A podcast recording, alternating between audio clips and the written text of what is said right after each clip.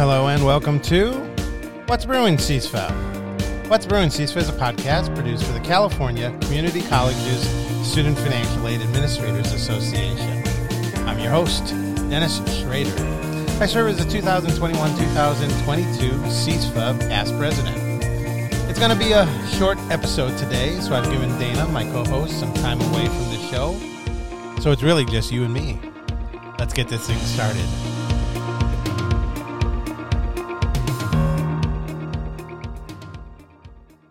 And welcome to another episode of What's Brewing CISFA. Let's start the show off with our normal first cup of whatever you're pouring yourself today. I'm recording this late in the afternoon, so I've already had my one cup out of the Keurig. Extra strong, or I should say strong. I don't know if there's an extra strong setting on it, but I'm sure if there is, one day I will find it. So today is our news day, so we'll have some news. Not a whole lot out there going on right now.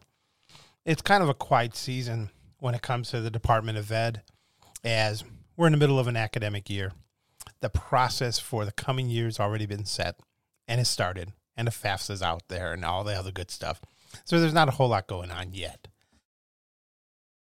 But soon enough, there will be. So first news story does come from Federal Student Aid. It's a electronic announcement they posted just a few days ago on the use of FAFSA data to administer federal programs. And so this letter, Gen 2202, talks about how when you have FAFSA data, it can be used to help inform students of benefits and opportunities available to them. And primarily this electronic announcement, or actually I should say it's a Dear Colleague letter. Sorry about that. It's a higher level type of letter coming out from Federal Student Aid. So this Dear Colleague letter talks about, you know, how under designations under Higher Ed Act and all, that permits institutions of higher education, like a college like mine and all yours, to use FAFSA data to aid in the administration of several federal benefits programs.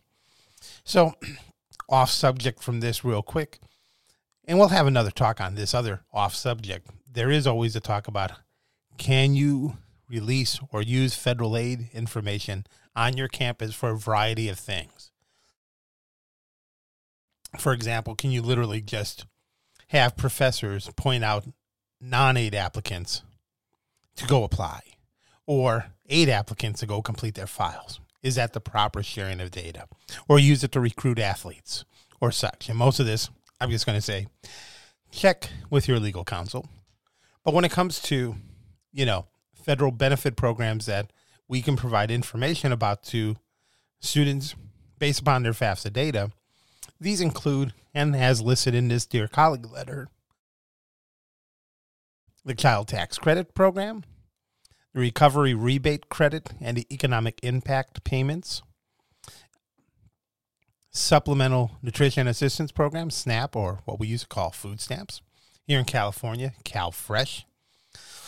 And the reason for this is all these programs, you know, are based upon numbers, like income and household numbers and things like that, things that come out of the FAFSA. So you can, in a sense, target your information about these federal aid programs to students pretty accurately based upon the information you have on a FAFSA. You wouldn't want to send, for example, I'm seeing here, the Recovery Rebate Credit and the Economic Impact Payments.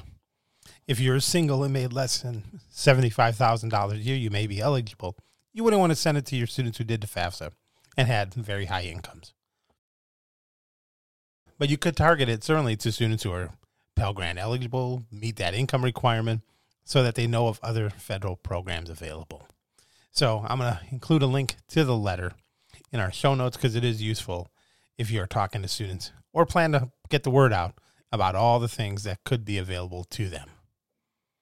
And then someday later, we'll talk about what you can't do as far as sharing FAFSA information on your campus.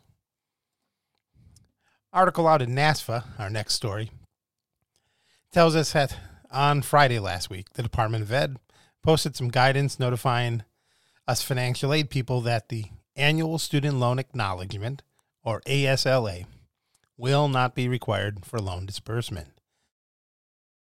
Announcement from the department comes before this ASLA was set to be required for the coming school year. So, as it says here, Department of Ed added that the requirement will not be in place for the coming award year or any future years. So, schools will continue to receive information about a borrower's annual student loan acknowledgement completion on the studentaid.gov website, but loans will not be held up prior to a student's completing of this acknowledgement. So it says here, as such, institutions should adjust borrower notifications and make system modifications to reflect that this no longer is a requirement. So, you know, NASFAA had, on our behalf of financial aid people, had urged the Department of Ed to remove this completion requirement, asserting that it has, quote, the potential to add duplication, complexity, and confusion to the financial aid process where there is already too much of both, unquote. And it really does, in my mind, too. You know, it's a matter of the idea in general, and again, without understanding the unexpected intentions or whatever, was, of course, an annual student loan acknowledgement means that I, as a student borrower, before I take another loan, acknowledge my prior loans. Well, there's plenty of other ways to do this without making this a requirement. And again, anytime you do that, that means if you require everyone to do something and they don't do it, then they can't do the next step. And we certainly know with almost any other process in the world, especially when it revolves around the government, that means people are going to forget, say they didn't get the notice. You're going to delay things like getting, again, student loans that are very necessary for many students to continue with their education. And thus, you could be disadvantaging a number or many or high percent, whatever you want to call it, of students. What else is on the NASFAA front? We got a few other things here. So this was something new, and this is related to the fact that the IRS has implemented an ID process for individuals to register on the IRS website for IRS services, such as obtaining tax transcripts. So out on the Ask Regs part of NASFAA, they have out there the Q&A. How will the new ID.me IRS registration process affect verification? So, you know, starting in the summer, it says here, the ID.me process will require a photo of an identity document, like a driver's license or a passport or such. It will also require a selfie with a smartphone or a computer with a webcam, and this will limit access to the Get Transcript Online service for students, or anyone really, without such forms of ID or smartphone webcam access. So individuals who already have an IRS login and password can continue to use those until the ID.me process is fully implemented over the summer. So when fully implemented, if a student or parent is unable to create an ID.me account, they'll need to use the Get Transcript by Mail option or call the 1-800 number if they need to request a tax return transcript or a tax account transcript.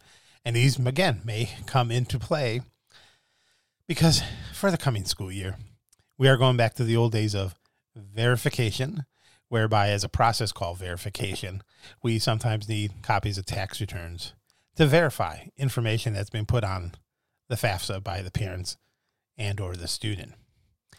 So this does mean that they will need to, you know, fax or email a form, what we call the 4506-T, which is the request for a transcript of tax return, if they want some of these things like the record of account transcript, copies of W-2s, or if they need, and we do need these sometimes, the verification of non-filing letter for those who are non-filers. So the Department of Ed says here on their little article that they are aware of the issue and is working with the IRS to see if further guidance is necessary, and that we'll get an update out here on the Ask Regs knowledge base of the NASFAA website. So something to keep in mind there. Again, the idea there is the IRS is trying to keep our data more secure and at the same time could create some log jams for people who may not have the proper identification to sign up in case they need to get transcripts and such. Moving on to what might be, if I have my tabs correct here in my browser, because we read the news live on these Tuesdays. The last item from NASFAA today, that registration is now open for their national and virtual conferences. And these are two distinct things. So if you want to get back to seeing people in person, the national conference will be held in Austin, Texas from June 26th through the 29th this year. And then also they are having their virtual conference held July 11th through the 15th. And it says here, will consist entirely of unique sessions not offered at the in-person conference that'll be held a couple weeks before that. Registration will be institutional rather than individual. So for one low cost, your whole roster could participate in the virtual conference. So just something to keep in mind there. So it looks like their opening keynote will be David Epstein. So find out more about him and the conference by going to nasfa.org/conference. So we'll put a link in our notes, show notes, in case you're interested in going to Austin or attending the virtual conference. Last couple news items here before we have some job announcements out there in the financial aid world.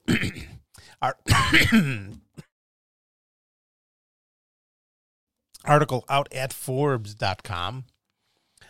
Forbes magazine. I haven't seen one on a newsstand. I should say I haven't seen a newsstand for a while. But they do some good reporting sometimes related to education in general. But article by Jeffrey Selingo, was a contributor, and I know he's written some books about higher education. Has an article called "The Longer the Pandemic Lasts, the Greater Need for Change in Higher Ed." And what I like nice about Forbes, just like Wall Street Journal, you could listen to the article, and it tells you the approximate amount of minutes it would take to listen to it. So you have an idea. This one says 6 minutes. So it's a longer piece, but well worth it. Because he starts off, the author, talking about traveling, the issues that have happened, especially if you did any holiday travel this year, trying to get around with airline delays, cancellations, and stuff. And then, as he puts here, you overheard a fellow traveler sum it up this way to her companion. Remind me again why we're flying to this meeting? And so he takes that line into the idea of higher ed, as far as the fact that, yes, higher ed probably has some big changes coming to it. So, as we hopefully wind our way out of this pandemic, considering that we've got, 5+ semesters under COVID, some schools gone virtual 100%, some still maybe pretty close to 100%. How are we ready to come to grip with, are we going to revisit our historical model of mostly in person? Or are we going to make some kind of hybrid choices? Are we going to go to online? How do we address all the issues that have come out of this? Enrollment is down. Some people feel the value of a college education isn't there anymore, compared to the cost and the time. A lot of things here mentioned in the article. It's probably a good idea to read on through there, talking about, again, the digital transformation agenda and how we're going to potentially upend how higher ed is and move more things to online. And again, with that, of course, comes its own issues as far as, ensuring that you've got the students doing their own work, completing their classes and such, and actually getting something out of their education, so we'll have to see about that. That's looks like a nice article. I read most of it before I got here to doing the news. So definitely check that out.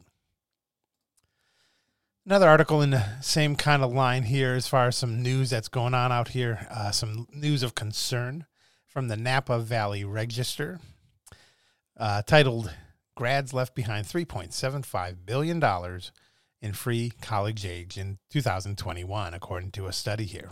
So what it notice is a study by the National College Attainment Network, or NCAN. It says here, high school graduates are foregoing free money for college by not submitting their financial aid applications.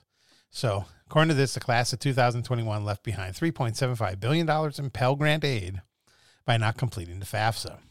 An estimated 813,000 students were eligible, or potentially eligible, we should say, for Pell, but did not submit an application for aid. So, you know, Bill DeBaun, Director of Data and Evaluation at NCON, says, you know, it's another component of showing how dire the college-going situation is right now in the U.S. And as you read through the article, you'll see, you know, things we've talked about over the last couple months. You know, FAFSA completion rates are declining for whatever reason. You know, percentages of students, you know. Now, some state policies have increased FAFSA completion rates. And in fact, here in California, in just about a year, we'll have that, in fact, affecting our students. Where there's the new state law, SB something, something, something, or AB something, something, something, that in a sense requires students who graduate from public high schools to have completed the FAFSA, or for our DREAMer undocumented students, the California DREAM Act application. So we'll see as that rolls through if that truly increases the percentage of students applying for aid. You know, the big thing is, as the article notes, submission of the FAFSA is so very, very key for students to at least apply. As I say to even parents that I work with or talk to who think they have plenty of money or they earn too much, and thus is it worth their time? I always say it is. And the reason is, again, the worst case you find out, yes, you are way too rich to receive any kind of financial aid. So yes, we're not giving away Pell Grant money to people with high six-figure incomes. That's very true. But at least you know. And on top of that, if you then decide you need a federal student loan or a federal parent loan, you can start the application for those easier once you've done the FAFSA. But at least those are options you now know about. And again, it doesn't hurt because worst case scenarios, you know, where maybe big changes in income occur after you've done the FAFSA. You know, the FAFSA that we're doing for this coming fall came out last year using income from the year before, 2020. So certainly things could have happened in 2021, and the FAFSA doesn't know it. But the financial aid office can take that into consideration and see if they can make adjustments to a student's aid eligibility. So I'll give you a link to this Napa Valley Register article. I assume the rest of everything, as I can see here, according to their top line, you know, as far as news, opinion, sports, and of course a direct link to wine. For some of you, that might be useful. You might completely forget about this story. Last of the articles, an article from the James G. Martin Center for Academic Renewal out there, I think at one of the UNC schools, North Carolina, is an article titled, Will Your College Degree Be a Good Investment? And this is, of course, something that I've talked about a little bit and is getting talked about a lot more now, especially when you're talking about the levels of student debt some students have. But it's interesting how the article starts off. From the 1960s until quite recently, the conventional wisdom in America was that going to college and earning a degree was a very good investment. The time and money that a student puts into it would be repaid very handsomely over his or her lifetime. College debt was called good debt. No need to worry about it. Goes on from there to talk about how, you know, during the Obama administration, how they talked about how everyone really, as an economic imperative and betterment of life, need to go to college. And college could be interpreted as college or post-secondary education, something beyond high school. But, you know, these ideas appear to be collapsing, as the article says. You know, evidence is that one of the biggest cheerleaders, it says here, for increase in educational attainment, the Georgetown Center on Education and the Workforce, is now admitting that, as a recent study is entitled, more education doesn't always mean more earnings. And so there are some interesting examples here they throw out. And this comes from a different report they have in the middle of this article, but says here, for example, a philosophy degree from Oberlin College costs a little over $142,000 and graduates two years later from graduation make an average of about $18,000. Says here, at Syracuse University, a bachelor's degree in studio and fine arts costs $137,000 plus. And 2 years after graduation, students who got one earn a little over $17,000. Now, I will admit some of these might be extreme cases, but it is something to be aware of, that sometimes it doesn't always pay off based upon what you're paying for with a given school. And so it's an interesting article. I suggest you check it out. It comes from the director of editorial content, George Leaf, over at the James G. Martin Center for Academic Renewal. That's all for news. All I've got left, just a couple job announcements that are out there in the world for those looking to work in financial aid. So in my own district, the Los Angeles Community College District, at our central aid office, we have a assistant financial aid systems specialist position posted. I think we actually have a couple openings here. It's full-time work. It's very similar to many of our people out there who are financial aid technicians, but this is someone who goes beyond that and would be more of a systems person, systems specialist, as they say. So this would be things around more computer and IT-related type work. So it pays maybe a little bit more, but there's at least a vacancy or two at our district and something worthwhile checking into. So if you know people, check out the link that I'll give you. The link I'll have takes you through the Career Center at the NASFAA website. Another job here in the state of California. If you're looking to escape the community colleges and want to go to a fun place, I believe this was back in the olden days, at least I remember, was considered a party school. Cal State University, Chico, is looking for a director of financial aid and scholarships. So full-time work again up in Chico. Again, I'll give you a link to it. Again, it's only 90 minutes outside the state capital of Sacramento in case you want to drive away from a beautiful town of Chico, somewhere out there where, you know, outdoor living and all that good stuff is going on, unlike, being stuck in a big city. So that's open. And then lastly, as you know, a couple episodes or so ago, I talked about how University of Wisconsin and Green Bay, where the Green Bay Packers play. Well, not anymore right now, not for another few months, I guess. But we won't talk about that on the show. There's another opening in my great state of Wisconsin. The University of Wisconsin Stout, which is actually in the city of Menominee, Wisconsin, has an opening for Director of Financial Aid and Student Employment.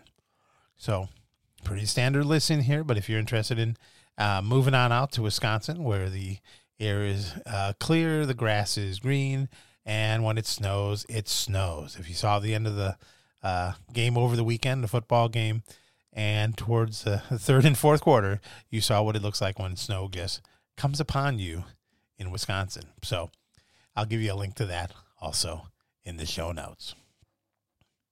Well, I don't have much else to give you, so I'm not going to give you a second cup. Sorry, everyone. Fill up on your own. But we will move on through to the end of the show. I don't really have any I Dare You Twos today, but maybe we'll have some extra I Dare You Twos come the Friday show, where I'll hopefully have Dana back here to record with me. Well, that's all we have time for today, but don't worry. There's always more episodes coming at you. I want to thank you for joining me on the show today. Don't forget to email me at wbcisfa@gmail.com if you have topics you want us to cover on the show. This has been episode number 156, recorded Tuesday, January 25th, 2022. Everybody, have a great day and have a great week.